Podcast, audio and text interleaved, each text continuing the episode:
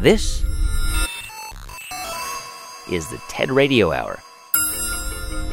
Each week, groundbreaking TED Talks. TED Talks. Um, TED. TED. Technology. Entertainment. Design. Design.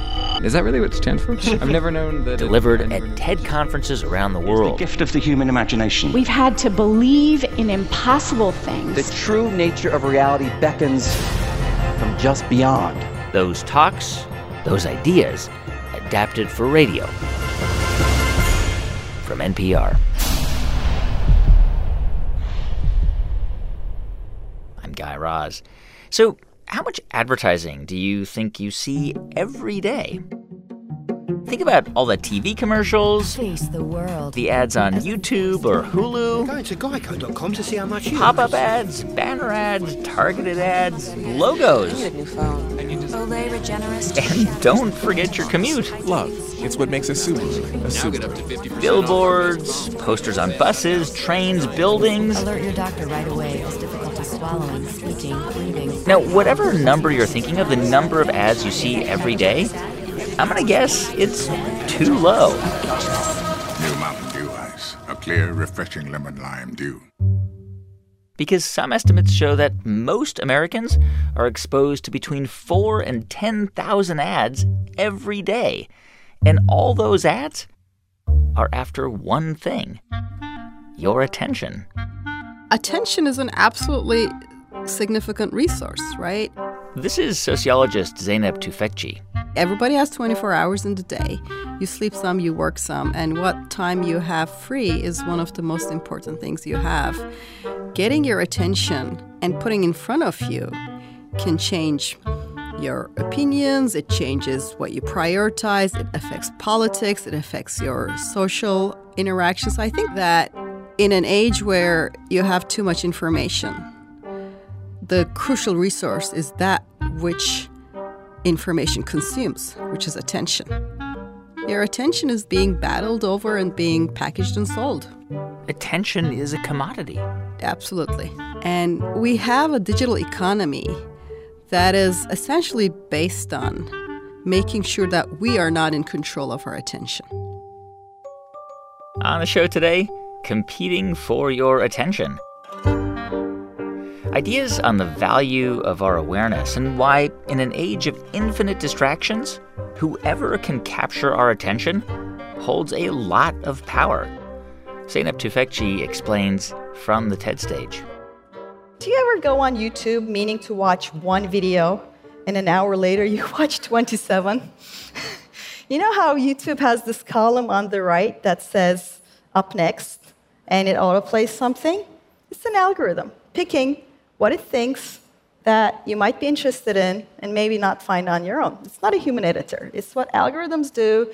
It picks up on what you have watched and what people like you have watched and infers that that must be what you're interested in, what you want more of, and just shows you more. Sounds like a benign and useful feature, except when it isn't. So in 2016, I attended um, rallies of then candidate Donald Trump to study, uh, as a scholar, the movement supporting him. I study social movements, so uh, I was studying it too. And then I wanted to write something about one of his rallies, so I watched it a few times on YouTube.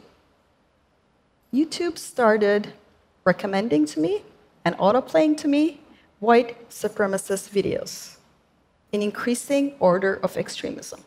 If I watched one, it served up one even more extreme and autoplay that one too. If you watch Hillary Clinton or Bernie Sanders content, YouTube recommends and autoplays conspiracy left, and it goes downhill from there. Well, you might be thinking this is politics, but it's not. This isn't about politics. It's just the algorithm figuring out human behavior. I once watched a video about vegetarianism on YouTube, and YouTube recommended and autoplayed a video about being vegan. It's like you're never hardcore enough for YouTube. So, what's going on here isn't YouTube engineers are out to wreck the world, right? But they have set loose an algorithm that's optimized to grab your attention for as long as possible to keep you on the site under their word for it engagement while YouTube serves the ads. And the algorithm has sussed out that humans are particularly susceptible, especially young people, are particularly susceptible to the idea that they're discovering a secret, that they're being told something edgier, right? Something more extreme because it's kind of like, ooh, this is novel. I'm interested in this, right? It's sort of seducing you. It's sort of trying to play to your appetites. So the algorithm automatically plays more and more. So if you just watch some political stuff, you end up with Alex Jones, who has all these horrible conspiracy theories. Um, you watch um, some, you know, science stuff, and three recommended autoplays later year in the moon landing never happened. You watch something about Trump, and a little bit later, you, the algorithm is playing the uh, Holocaust never happened stuff. So by optimizing for grabbing your attention, we have, in effect, through YouTube's recommender algorithm, created this engine of extremism that is deployed globally. Zeynep, this is really bad. I agree. Like this is this should never have been allowed to happen. Well, I absolutely agree it is a big problem. But I'm an optimist, right? Just like we can deal with the other things that come with the 21st century. And just like, you know, industrial revolution has brought us a lot of good things, this is something we can deal with. We just have to say, look, let's make explicit what the problem is let's realize that our attention is a crucial resource and it's an equal resource, right? Every human being on the planet only has so many hours. It doesn't matter you're rich or not, right? You still have so many hours. It's one of the most human of things. And we have to treat our attention and our time as the crucial resource it is and change. And we're being told a story by Silicon Valley that this is inevitable this is good or that this stuff has to come in combination. You know, if you're going to use digital stuff, you're going to have your attention manipulated and sold. It's just not true. They packaged it this way, and we don't have to. We finally are paying attention to the question of attention. The next step is we need tools and regulations and industry self regulation and individual awareness and all those things together to say, how do we grab back control of this most precious resource? Zeynep Tufekci, she's a sociologist at the University of North Carolina and a columnist for the New York Times. You can find all of her talks at TED.com. Um, do you remember when you were a kid, like in the summertime, and there was no school and it was hot, and the days would go on forever, and it was so boring. So, so boring. Do you remember that? Oh, yeah, I remember it. I had a babysitter actually who used to lock us out of the house in the afternoons wow. so she could watch her soap opera. And I remember like walking we would so we would play this game where we would walk around the house and try to find ways to get back into the house. And that just would go on for hours and hours. And then you'd find ourselves like sitting in like a, a like a rut by the side of the house just looking at the dirt yeah. and doing very little. I don't think I've ever told my mother that story actually this is Manoush Zomorodi. I'm Manoush Zomorodi. I am a podcast host, I am a tech journalist, and I am the author of the book Bored and Brilliant. And Manoush argues that the feeling of being bored isn't actually something people experience anymore. I definitely don't think that my children have ever experienced that sensation. Their minds are constantly being stimulated by STEM camp or, you know, adventure camp and after school guitar lessons and, well, iPad games that are allegedly educational. There's yeah. always, every moment is filled.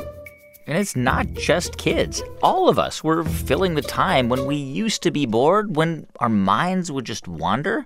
With never ending stimulation, stimulation that captures our attention.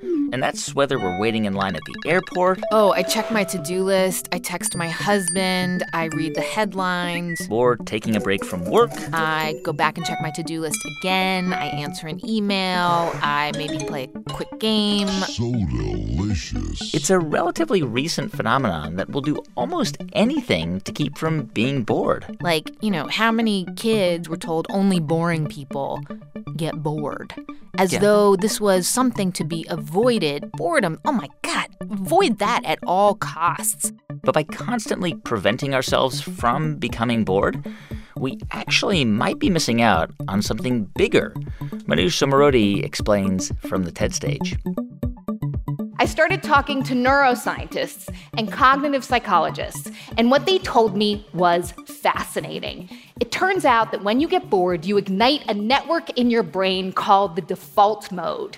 So, our body, it goes on autopilot while we're folding the laundry or we're walking to work, but actually, that is when our brain gets really busy.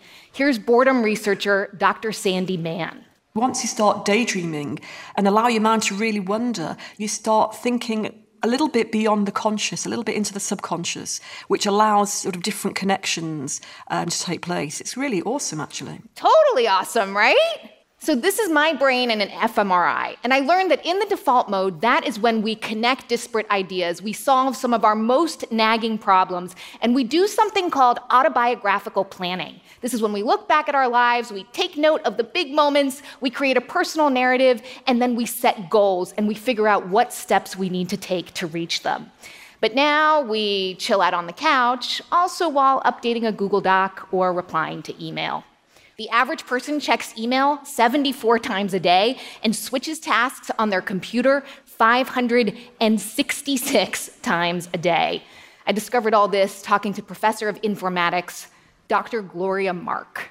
So we find that when people are stressed, they tend to shift their attention more rapidly. Um, we also found, strangely enough, we find that the shorter amount of sleep that a person gets, the more likely they are to check Facebook. So we're in this vicious, habitual cycle. But could this cycle be broken? Like, what would happen if we broke this vicious cycle? What if we reclaim those cracks in our day? Could it help us jumpstart our creativity? Maybe my listeners could help me find out. We called the project Bored and Brilliant. And um, within 48 hours, 20,000 people signed up. Wow. Guy. Yeah. I was like, oh, not a special snowflake. This is a thing. People are feeling this. In just a moment, what happens when 20,000 people pledge to stop paying attention to their phones and start being bored? Stay with us. I'm Guy Raz, and you're listening to the TED Radio Hour from NPR.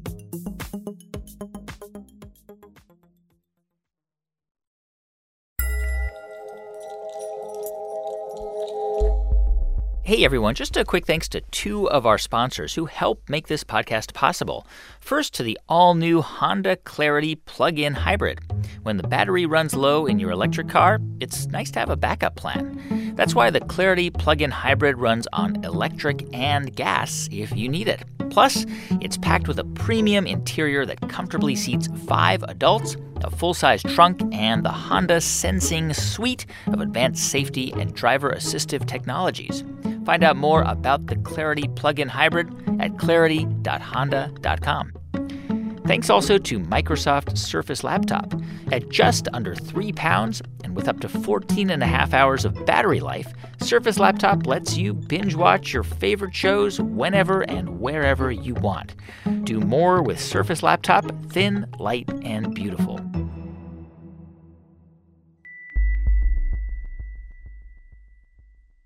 Hey, before we get back to the show, I want to share some news that's connected to another show I host, How I Built This.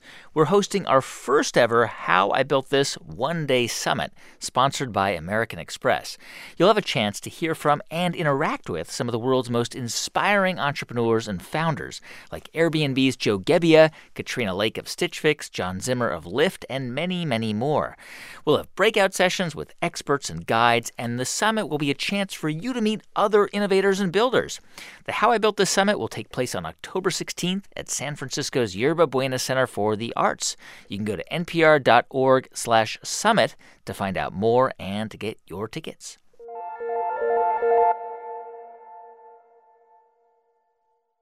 It's the TED Radio Hour from NPR. I'm Guy Raz. And on the show today, competing for your attention what living in an age of constant information and infinite distractions can do to our brains, our culture, and our lives.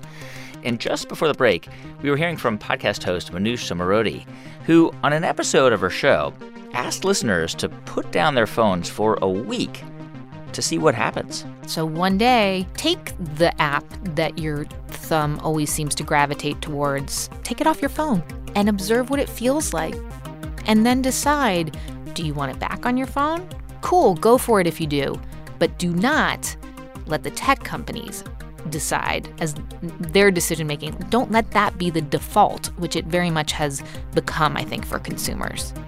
So, out of the tens of thousands of people who signed up for the challenge, some of them called her up because they started to realize that their relationship with their phone had kind of become codependent the relationship between a baby and its teddy bear, or a baby and its banky, or a baby that wants its mother's cradle when it's done with being held by a stranger. That's the relationship between me and my phone. I think of my phone like a power tool. Extremely useful, but dangerous if I'm not handling it properly. If I don't pay close attention, I'll suddenly realize that I've lost an hour of time doing something totally mindless. Okay, but to really measure any improvement, we needed data, right? Because that's what we do these days. So we partnered with some apps that would measure how much time we were spending every day on our phone.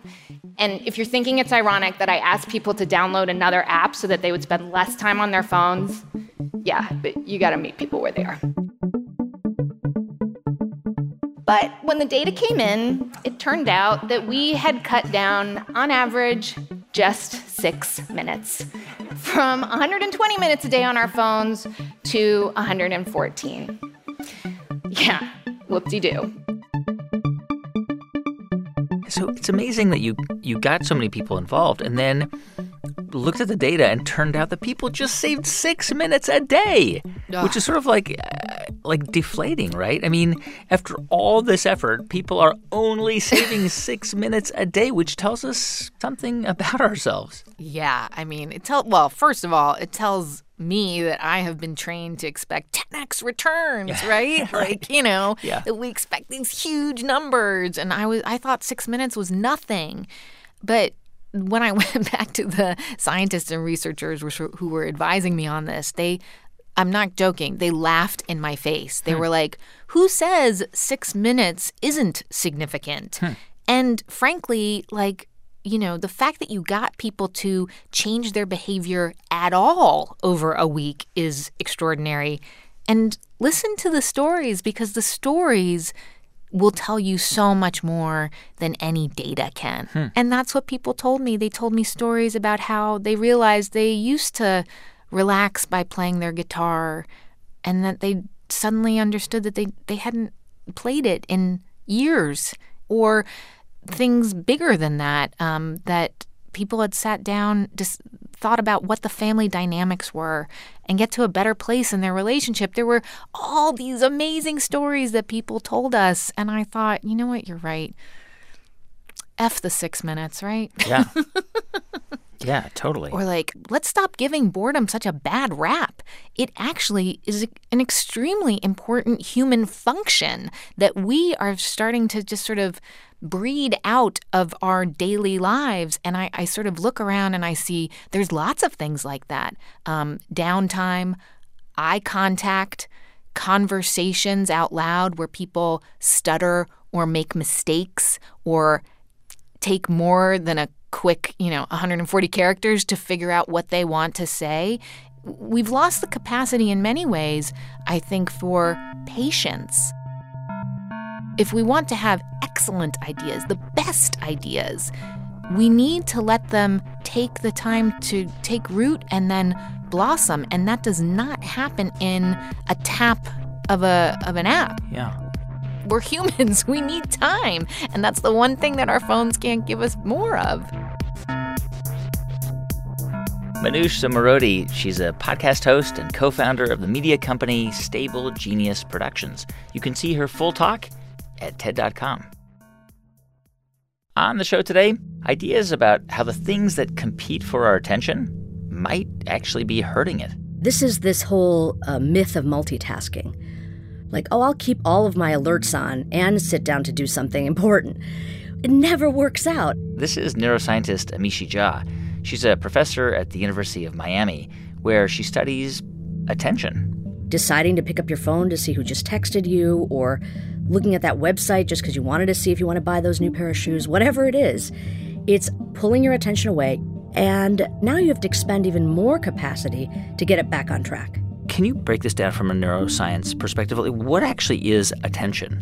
One way we can think about attention, I see it as sort of like a flashlight. Hmm. So, just like a flashlight, you know, wherever we direct it in a darkened room, that part of our visual scene will be processed better. Right. It allows us to willfully direct our brain's resources to particular things, whether it's the external environment, or we can even direct that flashlight internally to memories or emotions if we'd like. For the past 15 years, Amishi's been studying why it's harder to pay attention the longer we have to do it. And what is making people more likely to decline in their performance the longer they have to stay attentive. And a lot of her experiments start with participants putting on these hats that kind of look like swimming caps.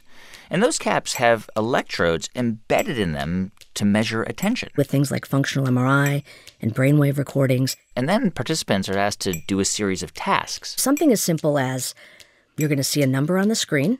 Every time you see a number, press a button. Except when that number's three, don't press the button. Sounds pretty easy, right? Right. It's so simple. You see the number three, you don't press the button. But what happens within, I would say within two minutes of having people do this task, they mess up. So when the number three does pop up? Sure enough, they press the button. And you wonder why. I mean, you didn't make the numbers hard to see. No, but what we did is make the task so boring that people willfully will start mind wandering. Amishi Jha picks up her idea from the TED stage. So, what do all of these studies tell us? They tell us that attention is very powerful in terms of affecting our perception. And things like stress and mind wandering diminish its power. But that's all in the context of these very controlled laboratory settings. What about in the real world? What about in our actual day to day life? What about now? Where is your attention right now? I'd like to make a prediction about your attention for the remainder of my talk. You will be unaware of what I'm saying for four out of the next eight minutes. Now, why am I saying this? A growing body of literature suggests that we mind wander, we take our mind away from the task at hand about 50% of our waking moments.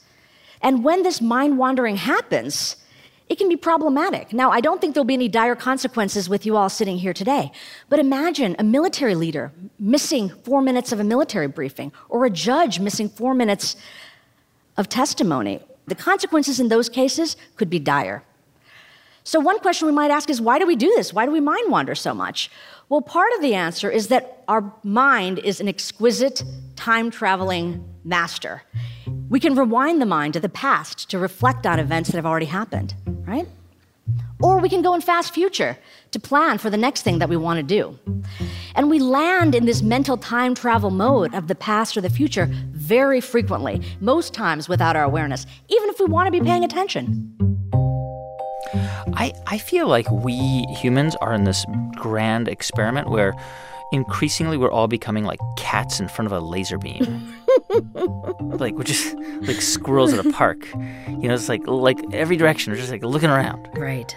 And so that means we're not attentive. We're not focusing on a task or a person or a conversation or something. But then there's this whole group of people like, you know, like like Manoush Zomorodi, who we heard from earlier, who say, well, you you need to let your mind wander, right? Because that's where creativity comes from. And and I don't quite know how how to reconcile those two different ideas. Yeah, both are true. Both are tied to spontaneous thought. But when I use the term mind wandering, I'm really referring to that happening when we don't want it to. We want to be focused on something and another thought pops in. The other category would be something we more colloquially would call daydreaming. That's when you let this happen without cost. Right, yeah. That capacity to let the mind engage in spontaneous thought is so generative. Positive mood increases, creativity increases, and the key is that we have the space to do that. So if every moment the attention system is being occupied by some other demand, there are fewer opportunities to let that spontaneous thought arise.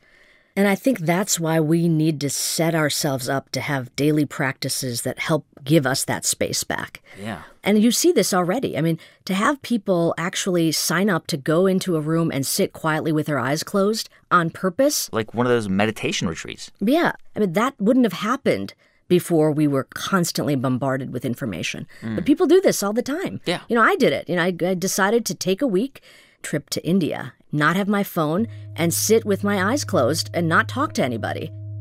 I mean, did you go there just as a researcher to think, you know, I'm a neuroscientist and I study this stuff. I should go check it out, or did you did you were you like, I am losing my mind. I need to like get a, a control over it. Well, the whole reason mindfulness training entered my laboratory is because of my direct personal interest in it, and the interest came grudgingly. I mean, I'm, I'm an Indian woman. I grew up in a family where my parents meditated probably since I was a child. Wow.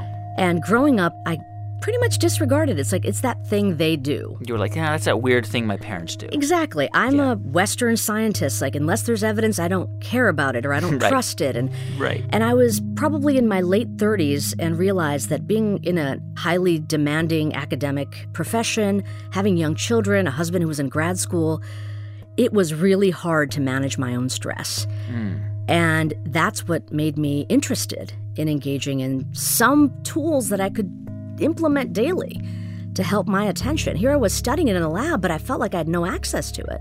So, what was it like? it was terrifying at first. It was kind of like a boot camp for attention.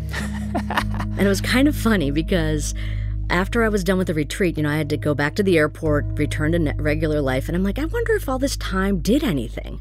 And one of the first things that happened to me, I was in the aisle seat, and a woman came up to me and she's like, I'm in the middle seat. So I got up to let her in. As she was sitting down, she poured the entire contents of a jumbo size beverage on me. and my response was just surprised me. I was just like, that's okay. You didn't mean to do that. It's going to be all right. Wow. And that was the test. I was like, I didn't get angry. You didn't, I didn't freak, freak out. out. Yeah. It was such a sense of balance I had, even as I was experiencing something potentially unpleasant. How long did that last? you know, it's funny because my children comment on that. They're like, "Oh, th- we think the retreat effect is gone now." You know, go back. Yeah, go back. Um, I, I guess subjectively, it really depends on how my commitment to continuing to practice remains intact as I return to normal life. So, I mean, it's interesting because this has been like the, the idea of mindfulness and, and meditation. This has just exploded, especially in your field in neuroscience, over the past 10 years. Like 20 Yeah. years ago, when you were probably when you were doing your PhD, this was still kind of like fringe stuff, right? Well, when I started this work, all of my mentors said this is ill advised. Don't this do is it. career suicide. You're never going to get tenure. never going to get tenure, and nobody will ever care. So stop. And frankly, my curiosity got the better Yeah. of me, and I said, I can't not do it because I'm f- finding that it is an incredibly powerful tool that not only have I benefited from personally, but we've seen over millennia that people have gone to this type of mental training to help themselves feel better. So, uh, Amishi, if if we're now, you know, really beginning to understand this link, the scientific link between uh, meditation, mindfulness, and attention and focus, w- what is actually happening in our brain when we practice mindfulness? Right. That's what we're exploring right now. So, just to begin by demystifying the whole thing, I Yeah. mean, the work in my laboratories is taking a cognitive neuroscience brain training approach to asking and answering that question. we look at brain networks that we know are responsible for things like focus, salience detection, mind wandering. And the evidence is now amassing that it's those same brain networks that are getting stronger. So we see that as the mental push up focus, notice, re engage. And this is not some kind of spa vacation. We're not trying to mollify people, we're trying to wake them up to what's actually happening in the moment and in their lives. Neuroscientist Amishi Jha. She's an associate professor at the University of Miami. You can see her entire talk at TED.com. Is it is it strange to think of attention as a commodity? You know, it's interesting to think of it as a commodity given how important it is. I mean, attention is just consciousness, it's experience. Yeah. And to think of it as a, as a commodity is itself so dehumanizing. Yeah. It's like taking the root, you know, whatever it is that's unexplainable about this experience and saying, yeah, let's sell that. let's sell the core thing to our human experience. This is Tristan Harris. He runs an organization called the Center for Humane Technology that's trying to free us from our addiction to tech. But before that, Tristan actually used to work in the tech industry at Google, creating the very things that try to compete for our attention. People have been competing for attention for a long time, and um, but you know I think we have very new a new environment for that competition that's unprecedented. We're not built for this, and I think we have to start by looking in the mirror at how human instincts really work right? We, we have this actually this image on our website of, you know, the ape turning into the Neanderthal, turning into the Homo sapiens, the man, and then the next thing is this human who's sort of turning around, like looking in the mirror and seeing what we are, where all those instincts come from, and how they're configured. Because we're not going to get out of the mind body meat suit that's configured and calibrated the way that it was for you know thousands of years ago on the savannah. No. So we're either going to build environments that are humane that work with that architecture or we're going to build environments that that do not respect that architecture. And I think that it's really possible to do that, but it really just requires really a science of ourselves, like looking in the mirror and saying, how do we make stuff work with us? Here's more from Tristan Harris on the TED stage. What do you think makes more money in the United States than movies, game parks, and baseball combined. Slot machines. How can slot machines make all this money when we play with such small amounts of money? We play with coins. How is this possible? Well, the thing is, my phone is a slot machine. Every time I check my phone, I'm playing the slot machine to see what am I going to get. Every time I check my email, I'm playing the slot machine to say, what am I going to get? Every time I scroll a news feed, I'm playing the slot machine to see what am I going to get next, right? And the thing is that, again, knowing exactly how this works, and I'm a designer, I know exactly how the psychology of this works, I know exactly what's going on, but it doesn't leave me with any choice. I still just get sucked into it. So, what are we going to do? Because it leaves us with this all or nothing relationship with technology, right? You're either on and you're connected and distracted all the time, or you're off, but then you're wondering, am I missing something important? In other words, you're either distracted or you have fear of missing out, right? In just a moment, how we can break free from our addiction to technology and take back the right to choose. Stay with us. I'm Guy Raz, and you're listening to the TED Radio Hour from NPR.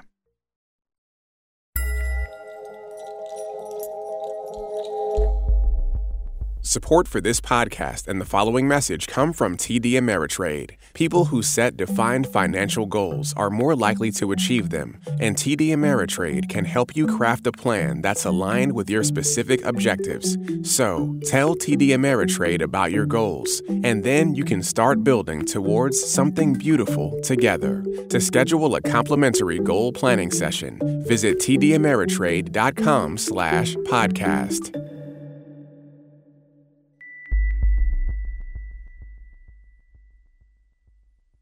I'm Linda Holmes. There's more stuff to watch these days than you can ever get to. That's why we make Pop Culture Happy Hour. Twice a week, we give you the lowdown on what's worth your time and what's not. Find Pop Culture Happy Hour on the NPR One app or wherever you get your podcasts.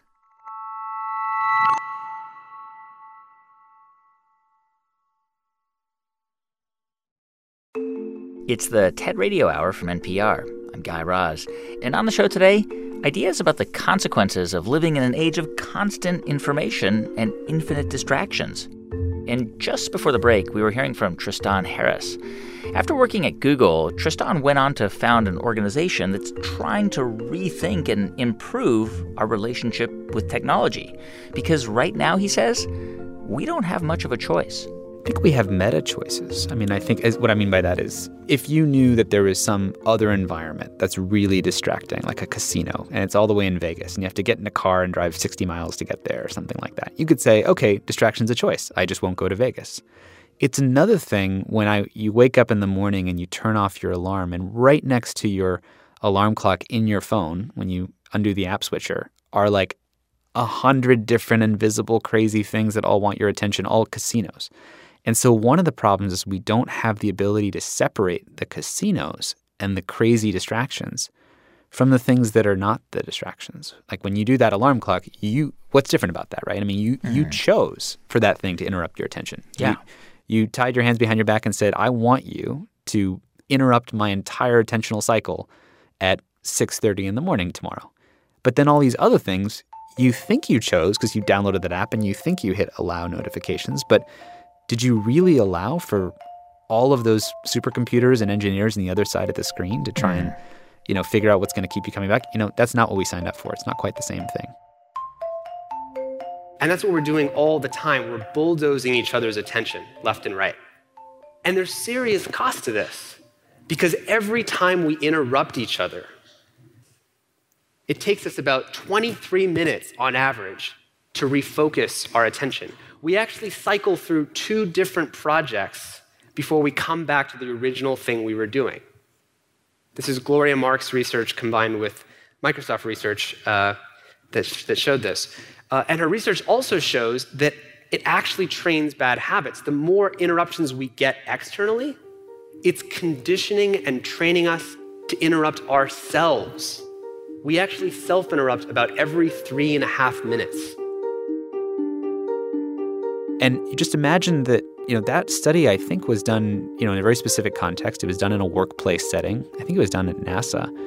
And, you know, that was done I think in 2008, 10 years ago. And so imagine how much more often mm. we are buzzed, dinged, new emailed, you know, pouncing at us from a thousand different directions that are completely unrelated. I think something that's really under valued is the cost of unrelated different things coming at you all the time. So your mind has to switch and switch and switch.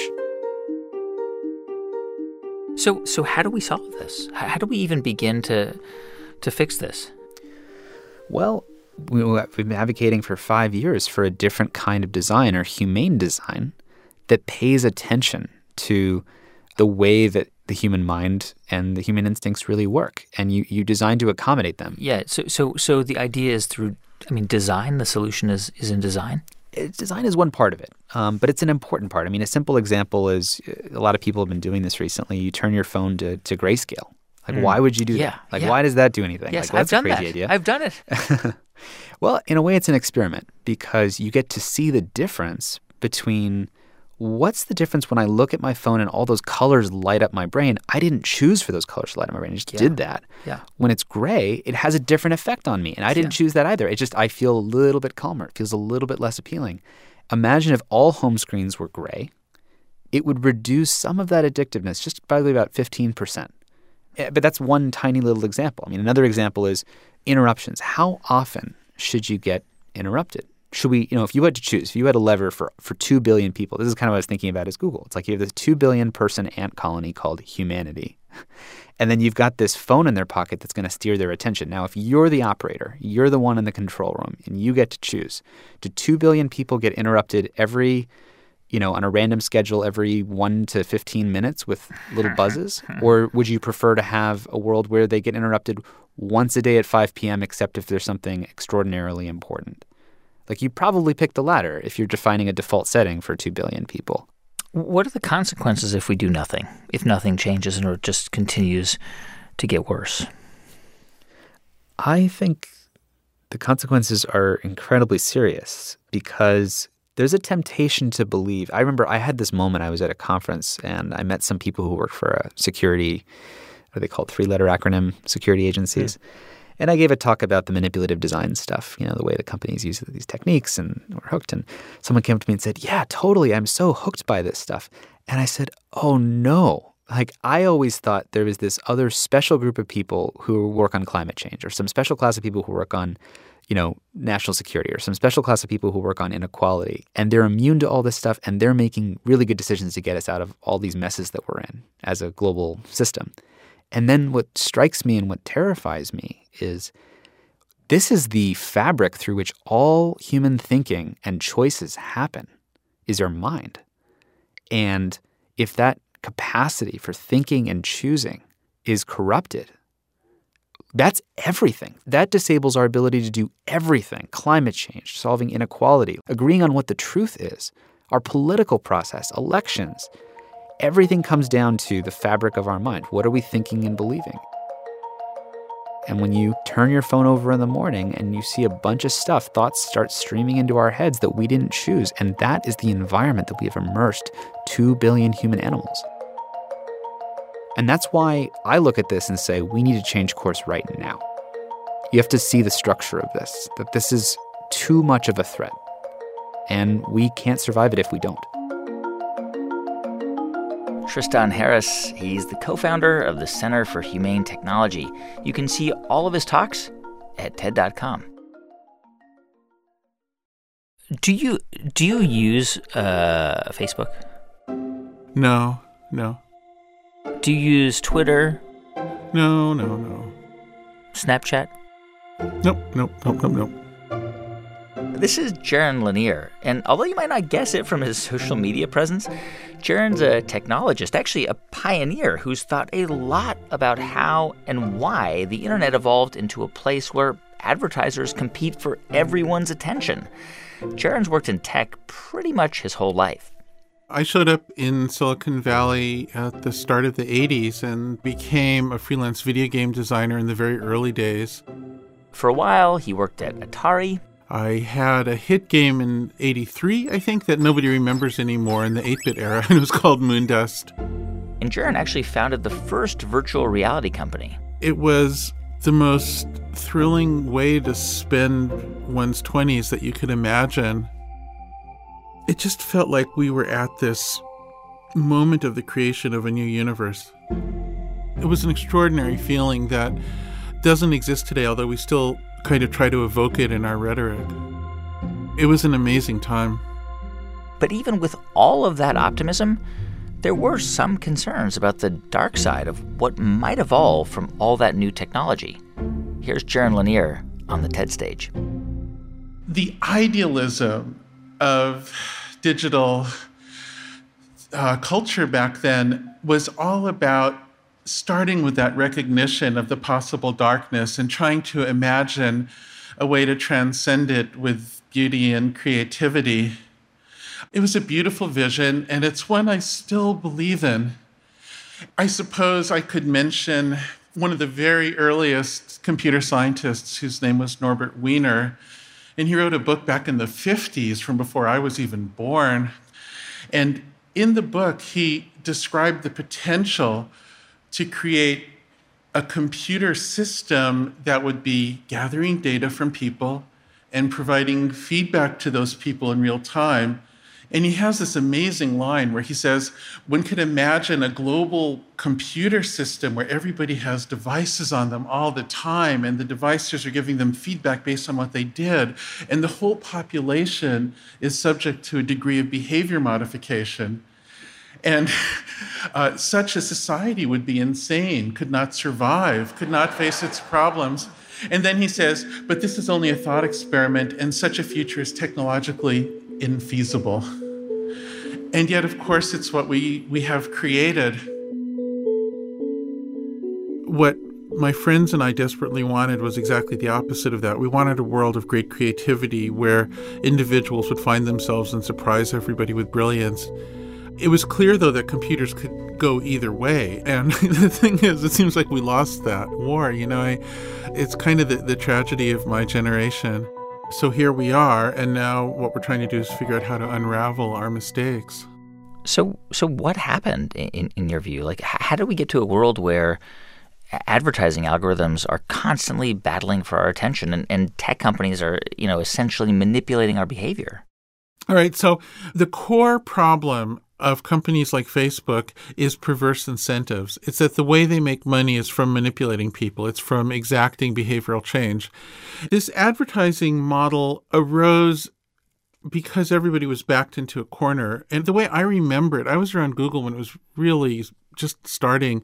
I don't think people wanted it. I think it was just the only available solution. Because on the one hand, we loved our entrepreneurs, we worshiped uh, Steve Jobs, for instance. But on the other hand, we wanted everything to be free.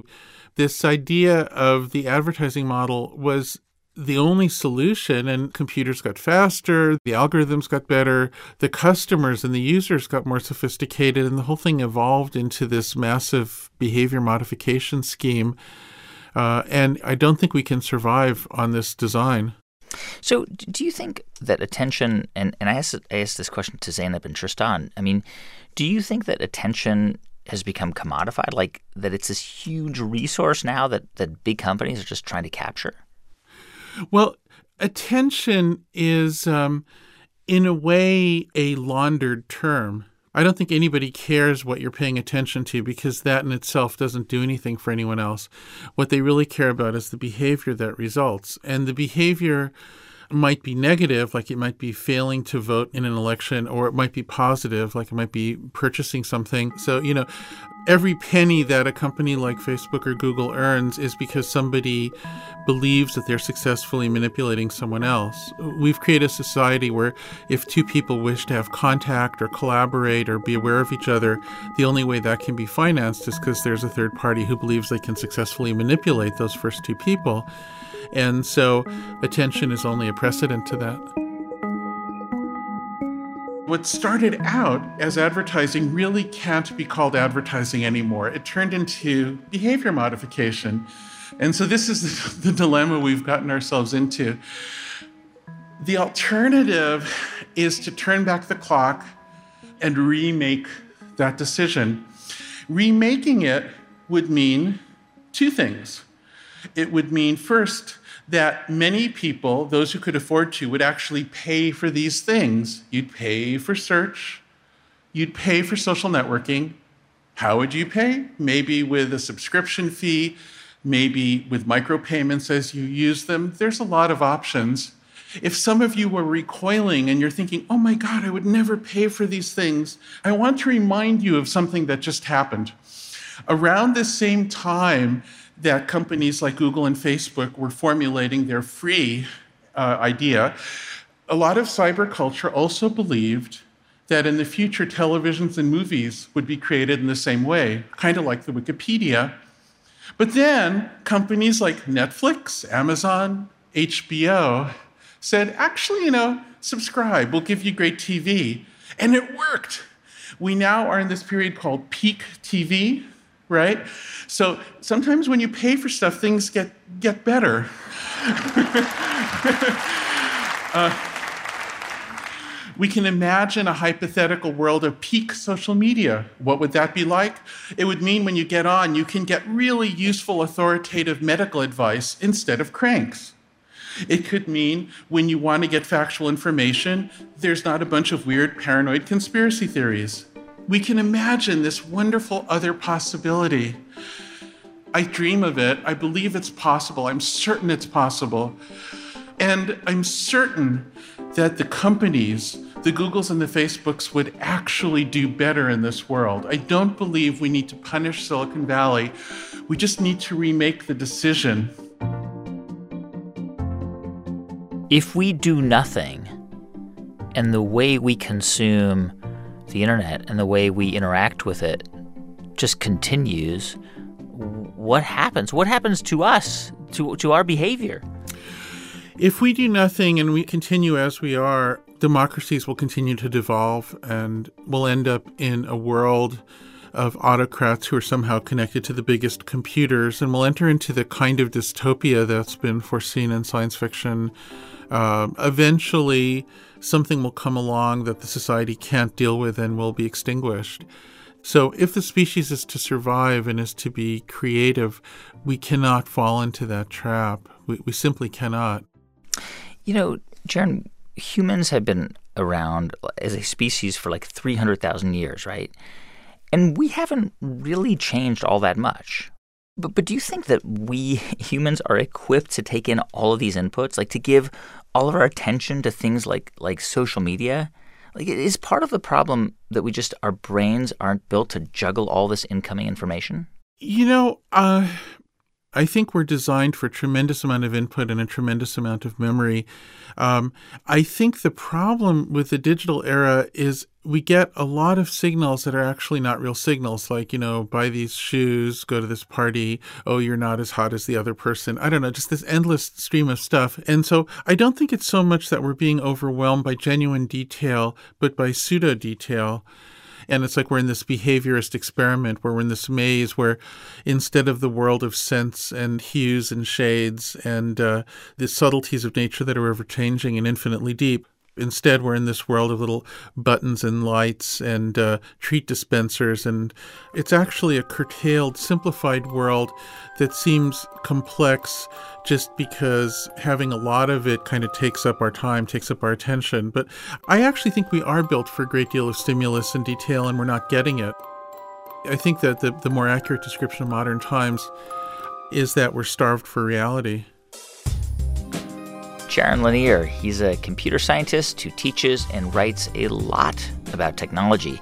You can see his entire talk at TED.com. Sometimes I don't pay attention when I hit cars. Sometimes I don't pay attention and I start wars. Sometimes I don't